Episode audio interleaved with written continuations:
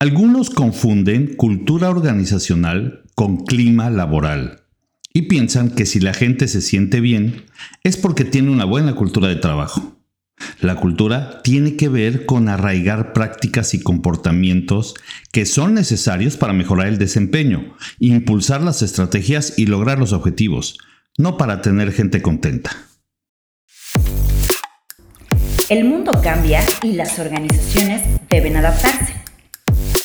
La transformación es una constante. En este espacio te compartiré mi manera de entender a las organizaciones, más allá de los libros clásicos de administración y con base en 25 años de asesorar a empresas reales, con situaciones reales y con personas reales. Quédate. Bienvenidos, Desafiando Paradigmas del Management con Gerardo Medina.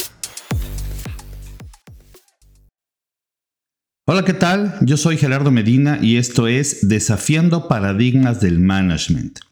Como ustedes saben, eh, llevo casi 30 años trabajando en proyectos de transformación cultural con distintas empresas y en el 2012 eh, tuve la oportunidad de publicar mi primer libro, El Avatar Organizacional, Metodología para cambiar la cultura organizacional y alinearla a las estrategias de negocio.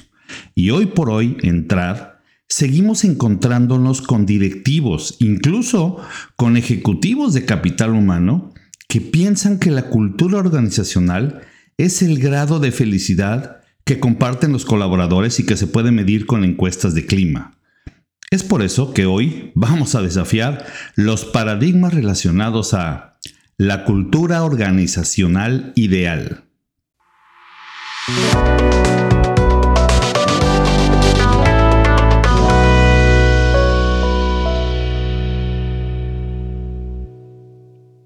Comencemos por definir qué es la cultura organizacional. Al menos yo la defino como el conjunto de creencias, normas y prácticas que son compartidas por el personal de una organización y que influyen en su comportamiento. Y, déjame explicártelo a, través de una analogía. Imagínate una pareja, la mamá y el papá de una familia, que creen firmemente que la disciplina es básica para la vida, es decir, que valoran la disciplina eh, cuando tengan hijos, establecerán seguramente una serie de reglas para formarlos en la disciplina como un valor fundamental. Seguramente establecerán obligaciones para cada uno de ellos, con horarios estipulados que se deberán de cumplir y, bueno, imagínate una casa con muchas reglas. Estos padres seguramente eh, difícilmente permitirán que los hijos falten a la escuela, por una enfermedad leve o, que los niños si están en actividades deportivas o de arte o cualquier actividad eh, extraescolar, eh, seguramente serán muy estrictos en el cumplimiento de esas obligaciones y compromisos. Y esto es porque valoran la disciplina y establecen reglas para fomentarla. El resultado en esa familia será que compartirán seguramente un conjunto de prácticas específicas y rutinas muy estructuradas que se seguirán tanto por los padres como por los hijos.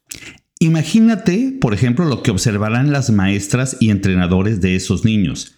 Seguramente serán niños muy disciplinados, que no falten a las escuelas o a sus entrenamientos, que cumplan con las tareas en tiempo y forma y que, por difíciles que sean las circunstancias, los niños siempre estarán cumpliendo todo el tiempo. Los comportamientos que se convierten en prácticas cuando son compartidas por cada hijo y además se presentan de manera recurrente, en realidad son derivadas de esas reglas que establecieron los padres en su casa, donde se valoraba la disciplina.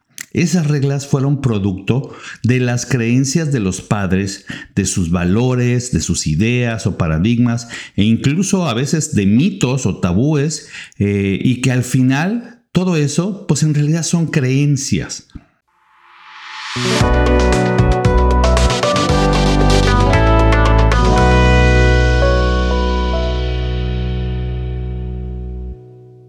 Es muy común, por ejemplo, que utilicemos el término valores. Pero para mí los valores también son creencias. Porque si yo creo que la disciplina es muy importante, pues eso es algo que yo creo. Y quizá para otros padres, eh, libre albedrío y la autogestión tenga más valor. Y si eso es lo que ellos creen, pues es muy válido. Es decir, el valor es la creencia de que algo es más valioso que otra cosa. Por eso se llama valor. Pero al final es una creencia. Los mitos y paradigmas también son creencias, por ejemplo. Mi madre eh, tenía la creencia de que después de comer teníamos que esperar dos horas para poder meternos a la alberca. Y esa creencia se convirtió en regla y al final generó en mis hermanos y yo eh, pues una práctica que incluso eh, nos hacía evitar comer botana, por ejemplo, cuando íbamos a la alberca o a la playa, porque no queríamos esperar esas dos horas, esas dos horas que eran una regla. Y esa práctica se quedó arraigada en nosotros. Y esa práctica en realidad venía de una regla que la regla tenía ese origen en un mito porque ya después investigando nos dimos cuenta que eso no era cierto, pero era un mito en lo cual mi mamá creía y ese mito se convirtió en regla y esa regla en comportamiento. Los valores son conceptos que decidimos que son valiosos para nosotros y hacemos que rijan y regulen nuestro comportamiento y lo que valoramos en el comportamiento de los demás. Si yo valoro, por ejemplo, la autodeterminación y la libertad de elección, Seguramente yo impondré reglas en mi casa para que mis hijos puedan elegir libremente por sí mismos, quizá la hora en que hacen las tareas, la hora en que estudien, que ellos decidan los amigos que quieran. Eh, insisto, porque para mí es muy importante que ellos aprendan eso. De la misma manera, valoraré a las personas en las que observe comportamientos similares o comportamientos relacionados a la autodeterminación y quizá no me siento identificado con los que por el contrario se comportan con mucha disciplina y apego a la autoridad. Los comportamientos entonces son producto de las reglas que nos imponen o nos imponemos nosotros mismos y esas reglas son producto de las creencias que tenemos. Cuando esos comportamientos se vuelven recurrentes y son replicados por más personas, se convierten en prácticas. Por ello, para mí la cultura es el conjunto de creencias, normas y prácticas que son compartidas y que están arraigadas en un grupo de personas, llámese familia, comunidad, pueblo, estado, región o país.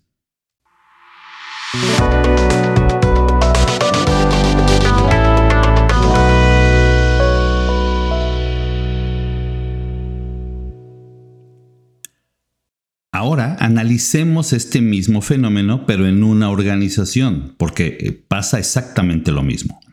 Los fundadores, dueños o principales líderes de la empresa tienen sus propias creencias, ideas, valores, paradigmas y con base en esas creencias pues van construyendo la empresa, es decir, deciden el tipo de procesos que quieren tener, el tipo de políticas, la manera de organizar el trabajo, la manera de medir y evaluar el desempeño, es decir, establecen las reglas y las reglas y las normas del juego con la que todo el personal que contraten deberá jugar. ¿No? O sea, cuando estamos hablando de un ejecutivo que quiere generar una política porque seguramente hay algo que quiere regular, el origen de esa política tiene que ver con las creencias de ese ejecutivo, de ese directivo. Eh, y es por eso que esas políticas empiezan a convertirse en las normas que rigen el comportamiento de todos los que trabajan en la empresa. Eh, tenemos, por ejemplo, un cliente de la industria de la manufactura que tiene seis plantas, o sea, es una empresa grande en la que eh, los gerentes de planta, por ejemplo, no pueden autorizar las horas extras porque se autorizan desde la presidencia. Vamos, ni siquiera tienen acceso al estado de resultados de su planta porque solamente presidencia tiene acceso a esa información. Esas son las reglas. Así está definido, al igual que la mecánica de toma de decisiones, por ejemplo, en las que el presidente y dueño pues es quien toma las principales decisiones operativas todos los lunes en una junta que puede durar 6, 7 y hasta 8 horas. ¿Por qué? Pues porque seguramente él, el dueño, valora mucho el control, la confidencialidad de la información y porque quizá dentro de sus creencias está la idea de que un gerente de planta a lo mejor no cuidará las finanzas como el dueño, como él mismo podría cuidarlas. Por lo tanto, él decide que es el que tiene que autorizar esos gastos porque quizá el gerente pues estará autorizando gastos que no sean necesarios, no lo sé. Eh, finalmente son paradigmas o traumas que, ojo, no, no, lo digo de manera despectiva, porque todos tenemos nuestras propias ideas, nuestros propios traumas, pero así funciona la realidad. Por ejemplo, ahora después de la pandemia, aún hay directores que creen que la gente en sus casas puede estar perdiendo el tiempo y necesitan tenerlos físicamente para poderlos supervisar y ya los han obligado a regresar al 100% a trabajar de manera presencial. Entonces, las creencias de los dueños, fundadores y directores son las que terminan reflejándose en el modelo de trabajo, es decir, en la manera en que se estructuran los procesos, la manera en que se definan los roles y responsabilidades, la estructura organizacional, cómo se va a organizar el trabajo, eh, cómo se le va a medir a la gente, cuáles indicadores van a empezar a usar. Eh, fíjense, los indicadores son una muestra muy clara de cuáles son las creencias de los directores, de los dueños los indicadores te dicen exactamente cuáles son los valores que en realidad tienen. Y no me refiero a los valores que esos, esa lista de, frases muy bonitas que, que, decora las oficinas. No, no, no. Los valores reales que tienen que ver con las creencias que tienen los directores o los dueños son las que rigen en realidad el desempeño de la organización, eh, la manera en que evalúan a la gente, en fin, todo esto que conocemos como el sistema organizacional. Esas son las reglas del juego y serán esas reglas las que provocarán los comportamientos que se replicarán y repetirán hasta que se conviertan en prácticas y por ende en la cultura de la empresa. Entrad simplificamos la manera de implementar los cambios que tu empresa necesita y obtener resultados visibles en el corto plazo. Sin complicaciones. De una manera práctica pero efectiva. Además, nos adaptamos a tus tiempos, recursos y posibilidades con proyectos diseñados a la medida. Entrad, no gestionamos el cambio, lo implementamos.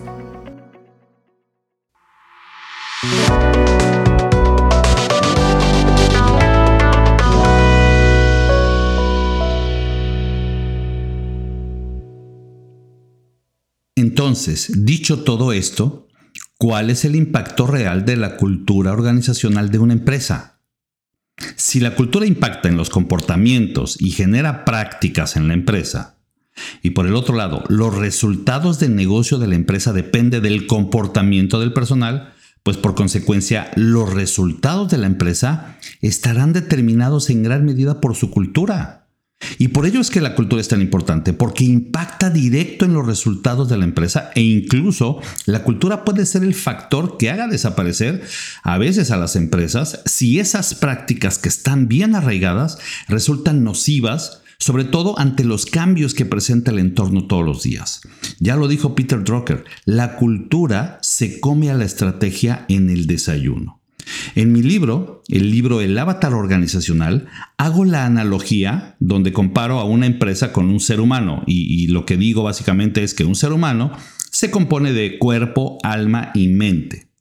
Pero lo que hace que un ser humano se destaque de los demás es la mente, es decir, su mentalidad. Y lo mismo en las empresas, ¿no? Lo equivalente al cuerpo en una empresa es la infraestructura, el edificio, sus oficinas. Lo equivalente a el alma es el personal, el talento que tiene y las competencias que tiene ese personal. Pero la cultura equivale a lo que en un ser humano es su mentalidad, es decir, la actitud con la que se trabaja. Y al igual que los seres humanos, lo que hará que una empresa se destaque de las demás será su cultura organizacional. Entonces, ¿cuál es la cultura organizacional ideal? Hace unos meses me invitaron como profesor al TEC, como profesor huésped de una de las materias de la carrera de estrategia y transformación, justo para hablar de, de cultura. Y yo les preguntaba a los alumnos, díganme, ¿cuál es la cultura ideal para una empresa? Y ya saben, todos me respondieron desde sus propias creencias lo que para ellos sería la cultura ideal. Pues que sea una cultura abierta, me decían, de confianza, eh, donde no haya jefes, que haya líderes, bla, bla, bla. Otros me decían, por ejemplo, que sea una cultura de enfoque a resultados, en que la gente pueda trabajar cuando quiera y como quiera, desde sus casas, que se puedan vestir como quieran, Eh, incluso algunos me decían eh, ejemplos como, como de cultura de empresas, ¿no? Ya se imaginan. Pues la cultura de Google con oficinas modernas y mesas de juegos y ejercicios, eh, pues para tener esos momentos de relax en el trabajo, imagínense. nadie, nadie me dijo, bueno, la cultura ideal depende de lo que la empresa necesita lograr. Y efectivamente, no existe una cultura ideal para todos. La cultura ideal de una empresa es aquella que fomenta los comportamientos y prácticas que se necesitan para ejecutar las estrategias y lograr los objetivos que se ha planteado. Y por lo tanto, cada empresa necesitará definir su propia cultura.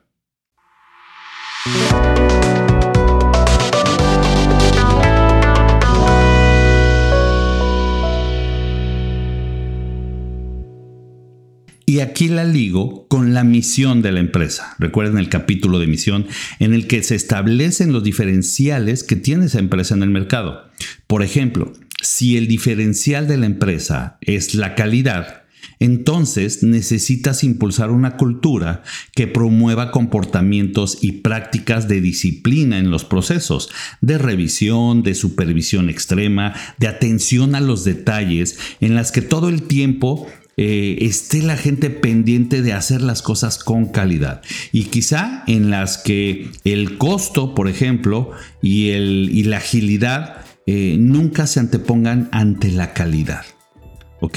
Si, por ejemplo, el diferencial de la empresa tiene que ver con la agilidad, y el servicio, eso es lo que me distingue, lo ágil que soy en respuesta a mis clientes y el servicio que les doy, pues entonces la cultura deberá promover comportamientos de confianza, con menos supervisión, menos burocracia, para poder tener procesos ágiles y responder rápidamente, ¿no? Donde a lo mejor los costos y la calidad nunca se antepongan al servicio. Y eso eh, a veces es bien, bien importante. Si el diferencial de la empresa es ofrecer precios bajos, que también es válido, ¿no? Empresas que se dedican a ofrecer precios bajos, accesibles, pues entonces la cultura deberá promover comportamientos de ahorros, de eficiencias, donde las negociaciones con proveedores sean muy importantes, de optimización de recursos en todo el momento, e incluso donde a veces ni la calidad ni el servicio se antepongan a los bajos costos. Las decisiones siempre tienen que estar enfocadas a buscar eficiencias. Así es como la cultura se tiene que establecer a partir de cuál es la esencia y cuáles son las estrategias de negocio que quiere la empresa. No hay una cultura ideal que embone para todos.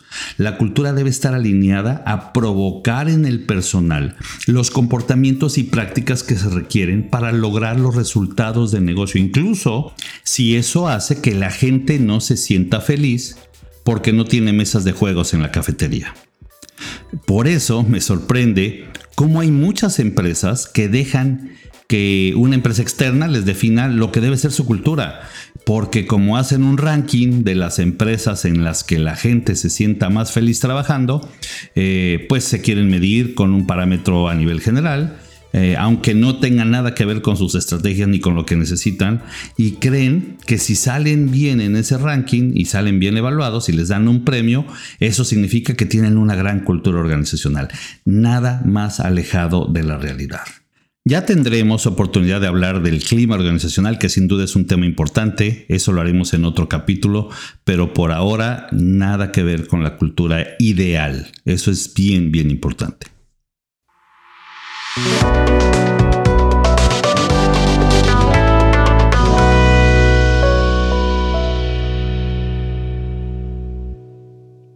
En conclusión, debemos romper el paradigma de que la cultura debe hacer felices al personal para que podamos ganarnos un premio.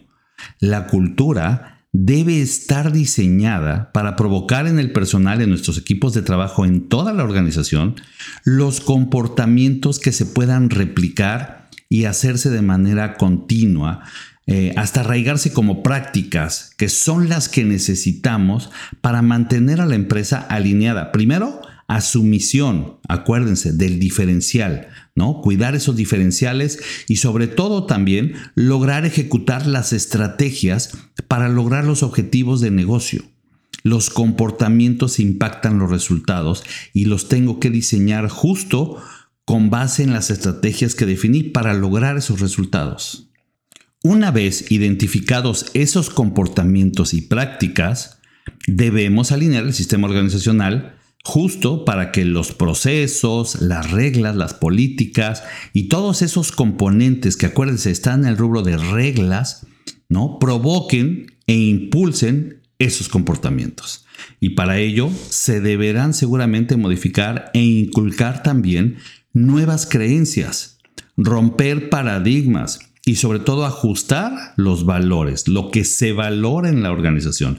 Insisto, ya también tendremos la oportunidad de hacer un capítulo sobre los valores, ¿no? Cómo definir realmente los, los valores y cómo hacer que funcionen y cómo aplicarlos, ¿no? Más allá de simplemente hacer una lista bonita que se pegue en las salas de juntas. Eh, particularmente en el equipo de líderes que son los que influyen en mayor medida en la forma de pensar del personal y son los que al tomar decisiones están mandando señales hacia el resto de la organización de lo que es importante, de lo que se valora y de lo que no se valora. Entonces, ¿cuál es la cultura ideal? La respuesta es muy sencilla.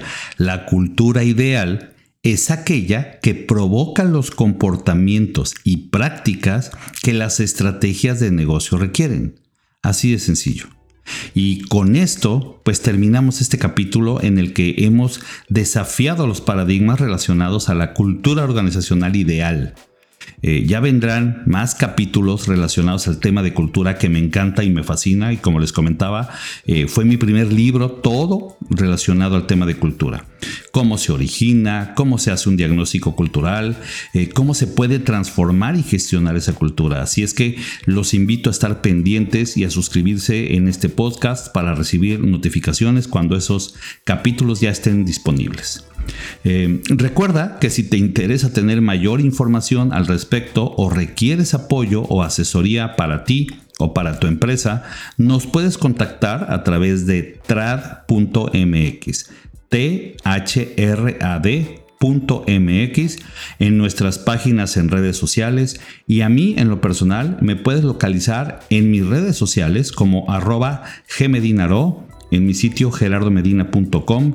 Eh, y pues bueno, escríbeme y dime qué te parecen todos esos capítulos o incluso de qué temas te gustaría eh, que platicáramos en unos capítulos futuros. Así es que bueno, muchas gracias, muchas gracias por escucharme y nos vemos en el siguiente capítulo para desafiar nuevos paradigmas del management. Hasta luego.